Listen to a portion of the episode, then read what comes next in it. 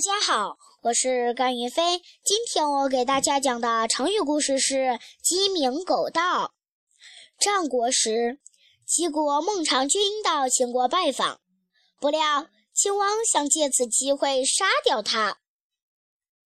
孟尝君得知后，就贿赂秦王的宠妃晏姬，请他劝说秦王。燕姬想要一件白狐裘，可孟尝君已经把仅有的一件送给了秦王。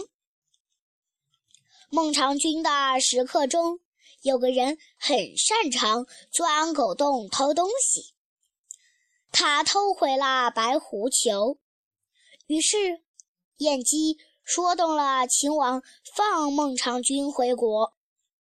当他们。赶到函谷关时，城门已经关闭，天亮才会开启。这时，另一名食客模仿公鸡打鸣，骗开了城门。孟尝君就这样靠着鸡鸣狗盗之事逃回了齐国。谢谢大家。